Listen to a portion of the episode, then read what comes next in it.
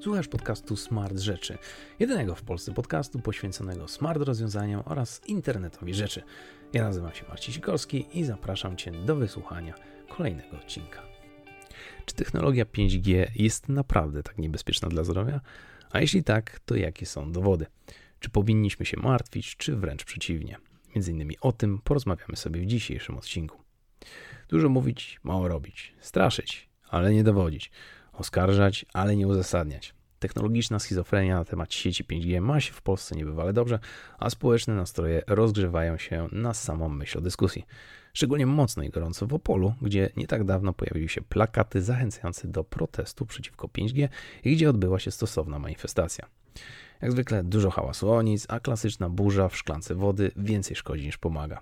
Uprość, dorób ideologię, oponuj, powtórz i tak do upadłego. Organizatorzy twierdzą, że 5G jest szkodliwe dla ludzi i środowiska. Twierdzą, że 5G to zmartwienie nas wszystkich, a my, niczym ciemna masa, żyjemy w niewiedzy. I czego to nie wymieniają? Uszkodzenia DNA, nowotwory, efekty neurologiczne, neuropsychiczne, w tym choroba Alzheimera, autyzm, ADHD i zaburzenia zachowania u dzieci.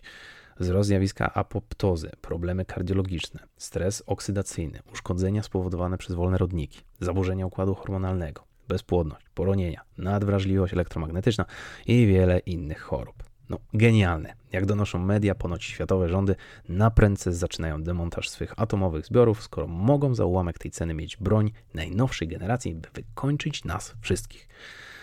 A tak na poważnie to posłuchałem tych rewelacji, w których padają mocne słowa, głośne hasła i jak to zwykle bywa, ogólniki na temat badań jednoznacznie wykazujących szkodliwy wpływ sieci 5G.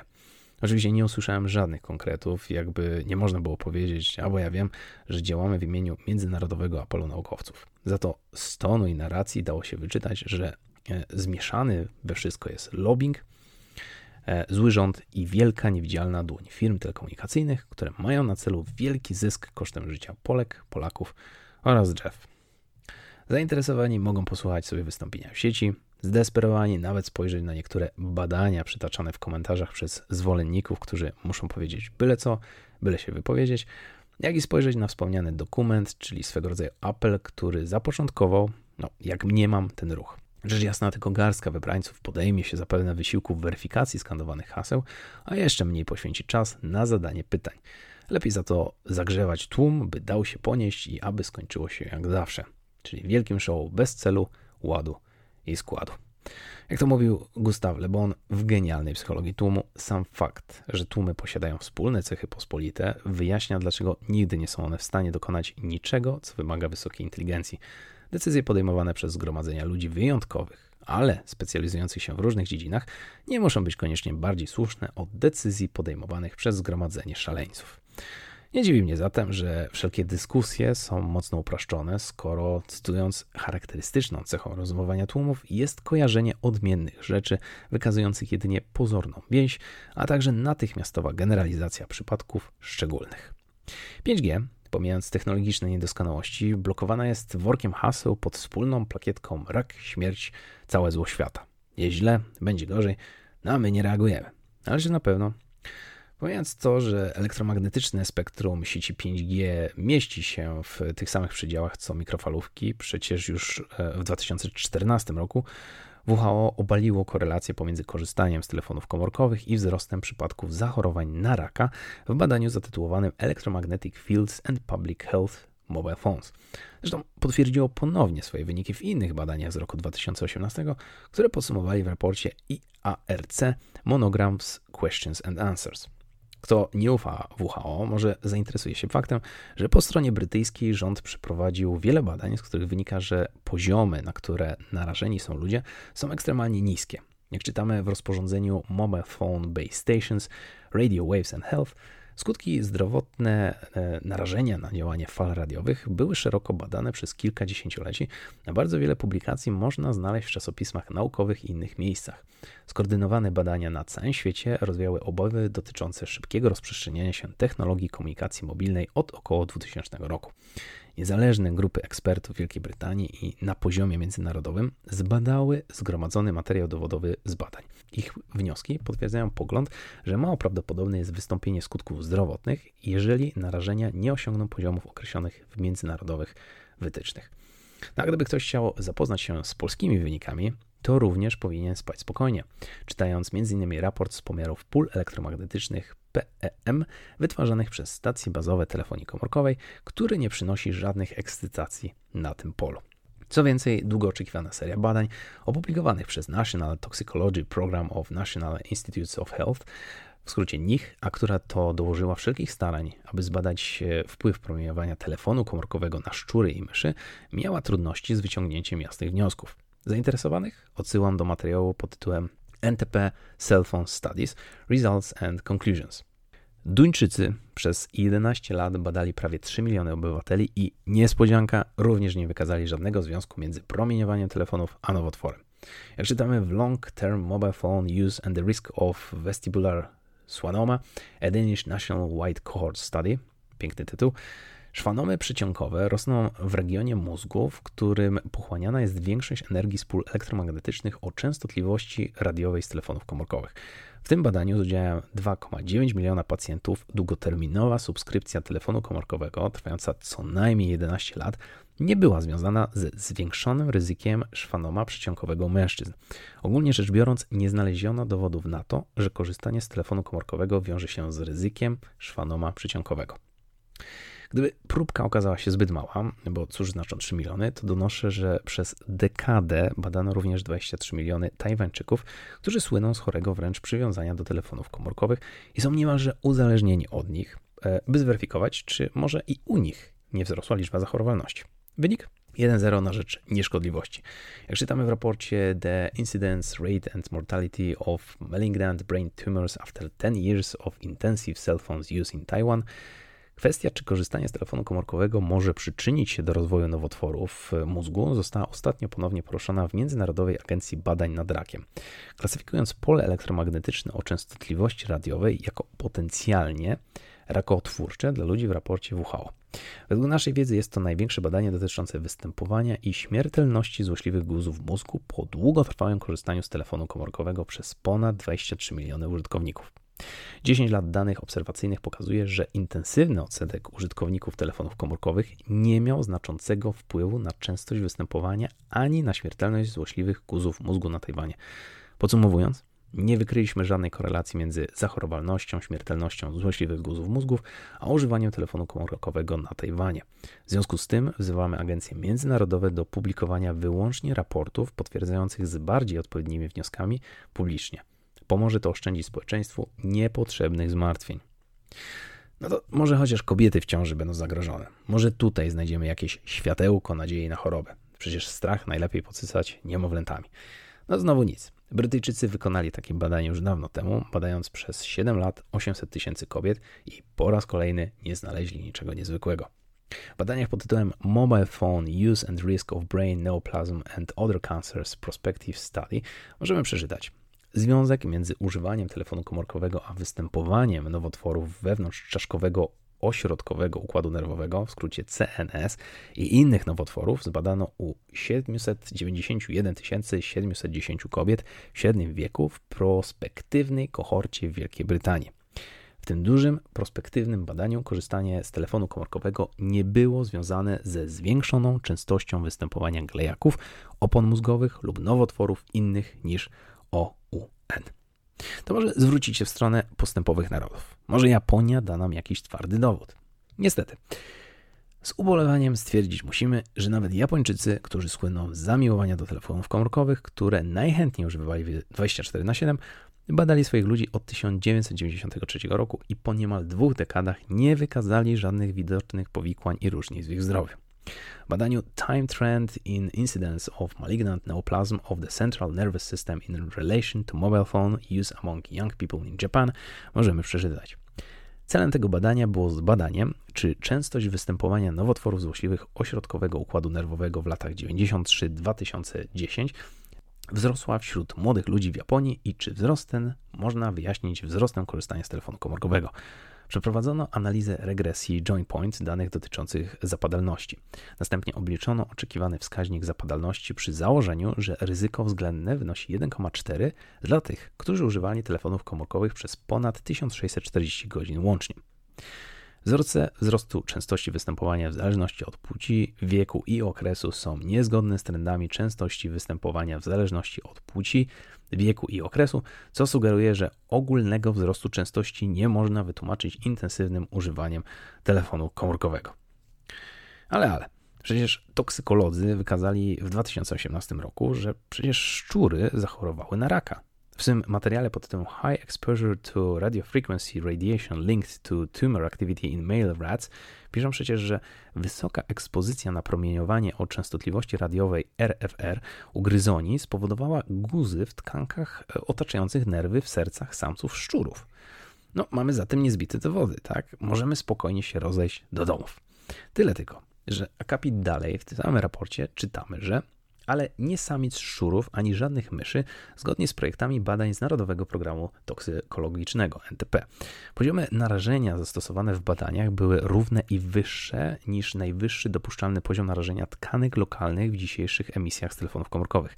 Raporty wykazują statystycznie istotne wzrosty liczby szczurów i myszy z guzami, wykrytymi w innych narządach przy jednym lub większej liczbie badanych poziomach ekspozycji, w tym mózgu, prostacie, przysadce mózgowej, nadnerczach, wątrobie i trzustce.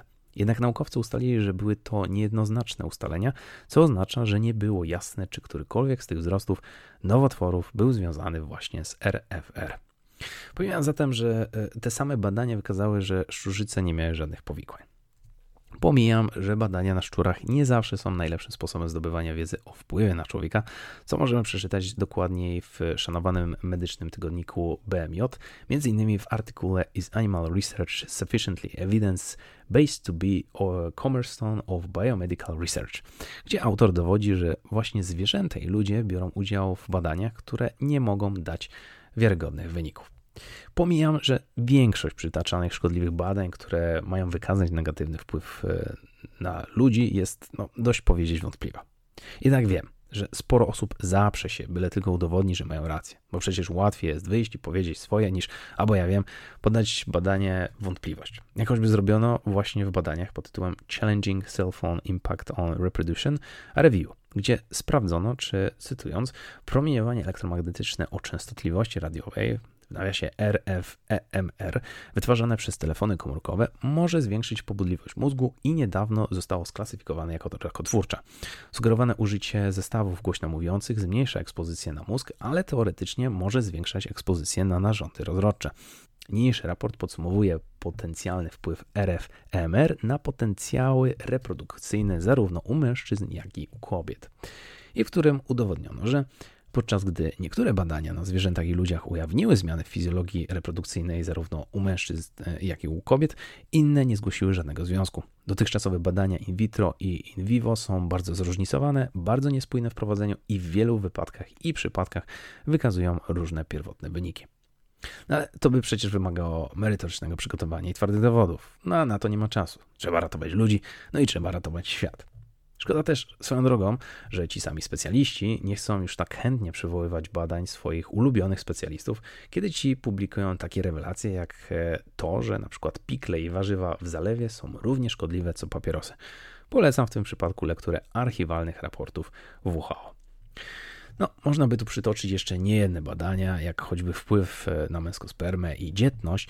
Dla dociekliwych polecam badania Effect of Mobile Telephones on Sperm Quality, a Systematic Review and Meta-Analysis, która również nie wykazała niczego niepokojącego. Dlatego po co? Da się przecież e, poszukać e, badania opublikowane w ciągu ostatnich 10 lat, jak zrobili to dziennikarze śledczy Vox. Da się znaleźć na przykład 102 badania, z których tylko 12 odpowiada odpowiednim kryterium. Da się ograniczyć stronniczość przez zastosowanie rygorystycznego narzędzia Amstar, a które to analizuje jakość badań w celu wysokiego, merytorycznego poziomu. Da się przesiać 8 wyników, które były krytycznie niskiej jakości, 2, które były bardzo niskiej jakości oraz 2 umiarkowanej, no i da się spędzić mnóstwo czasu na ich wnikliwą analizę. Da się również wyjść na ulicę no i mówić, że, że 5G jest złe. Autorytaryzm i nietolerancja są sentymentami, z których tłumy doskonale zdają sobie sprawę, które potrafią szybko przywoływać i z których sprawnie korzystają, jeżeli tylko zostaną im poddane. Lepiej z góry powiedzieć, że coś jest złe, bo przecież tak jest najprościej, prawda? Jak mawiał Gustaw, tradycja jest tym, czym kierują się ludzie, zwłaszcza jeżeli stanowią tłum. Zmiany, których ludzie mogą dokonać w obrębie tradycji, są bardzo powierzchowne i czasem ograniczają się do zmiany samych nazw. Doświadczenie jest jedynym skutecznym procesem, dzięki któremu prawda może na stałe zagościć w umysłach mas, a niebezpiecznie przerośnięta iluzja może ulec zniszczeniu. No bo nie czarujmy się. Opinie, które nie zostały powiązane z żadnym ogólnym poglądem lub e, sentymentem rasy, nie są w stanie uzyskać stabilności, pozostając na łasce losu lub, jeśli ktoś woli takie spojrzenie, na łasce okoliczności. Trzeba zatem związać za wszelką cenę 5G ze strachem i zasiać to ziarno niepewności wśród społeczeństwa. Czy boję się tego, że w przyszłości jakiś nawiedzony tłum zacznie forsować niezdrową ekscytację i zrówna kolejny technologiczny cud? Poniekąd tak. Robili tak ludyści w XIX wieku, niszcząc przemysł 1.0 i pierwsze maszyny, które miały rzekomo zagrozić ich życiu i zdrowiu, no i cykl ten powtarza się nieustannie.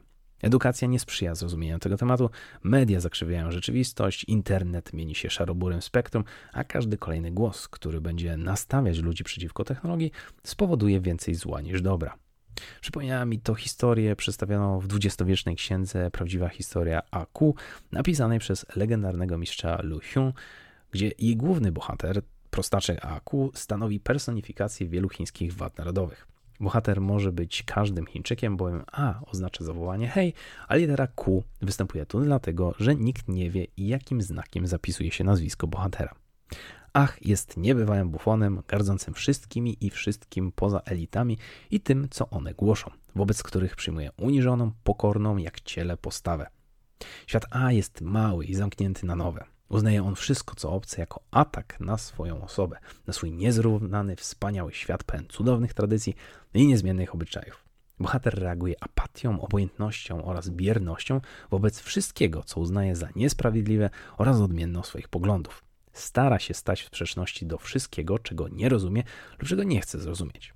Postać AQ jest zatem przyśmiewczym określeniem człowieka, który za wszelką cenę unika rzeczywistości i oszukuje samego siebie, że nie tylko odnosi sukcesy, ale również zmienia w ten sposób świat na lepsze. Krytyczny ton tej opowieści nie bolałby mnie tak bardzo, gdyby nie to, że zauważam zadziwiające podobieństwo w naszych narodowych zachowaniach. Ze smutkiem stwierdzam, że często przychodzi mi widzieć i obcować z takimi achku na co dzień. I nie jest to szczególnie przyjemne. Bagatelizowanie tych niezdrowych przekonań będzie tylko działać na naszą niekorzyść. Zakorzeni się w umyśle Polaków i będzie podchwycone w kolejnych latach, co spowoduje po raz kolejny, że będziemy musieli kopać się z ideologicznym koniem w sprawach, o których ten nie ma zielonego pojęcia. Przypomina to cechę charakteru, którą Lin Yutang nazwał starym szelmostwem. Cytując, kiedy wszystko przebiega dobrze i odnosimy sukcesy, jesteśmy konfucjonistami, którzy walczą niestrudzenie. Gdy ponosimy porażki, stajemy się taoistami. Obserwujemy, uśmiechamy się i przytakujemy głową. Taka postawa sprowadza się do pewnego dystansu i cynizmu, nonszalancji oraz sceptycyzmu wobec postępu. Postawy starca z pobłażeniem obserwującego nieudolne i bezsensowne wysiłki młodzieży, która porywa się na nierealne cele. Odnoszę nieodparte wrażenie, że większość osób, która bierze udział w tych manifestacjach, to archetyp osadnika zorientowanego na poczuciu bezpieczeństwa. Osoby, które preferują zdystansowanie, nierefleksyjność, konformizm, no i twarde zasady. Pościągliwe, kontrolujące innych osoby, które są zamknięte na nowe, niezdecydowane, chaotyczne i zadowolone ze statusu quo, którego nie można podważyć. Problem w tym, że blokują oni postęp pionierom i poszukiwaczom, którzy narzucają tempo rozwoju i nie boją się eksperymentować. Co więcej, przez takie osadnicze postawy ciągle musimy mierzyć się z pytaniami i wątpliwościami, które już dawno zostały rozwiane. Tradycyjne podejście, w którym nie należy kołysać łódki, zawsze będzie blokować przesuwanie granic postępu, a 5G to jest taki postęp. Czy najlepszy z możliwych? Z technologicznego podejścia niekoniecznie. Sęk w tym, że ludzie chcą dyskutować o tym na wszystkie możliwe sposoby, byle właśnie nie na stopie technologii. A ta, wbrew temu co zwiastują pesymiści, nie chce nas zabić. Pytanie tylko, czy ktoś zechce posłuchać głosu rozsądku, który nie może się dopchać w tej dyskusji do mikrofonu. Mam nadzieję, że spodobał Ci się dzisiejszy temat. Jeśli masz jakiekolwiek pytania lub wątpliwości, zapraszam do kontaktu na adres kontakt małpasmartrzeczy.pl Po więcej materiałów zapraszam na stronę smartrzeczy.pl, a ja, jak zawsze, zachęcam Cię do wysłuchania kolejnego odcinka. Do usłyszenia.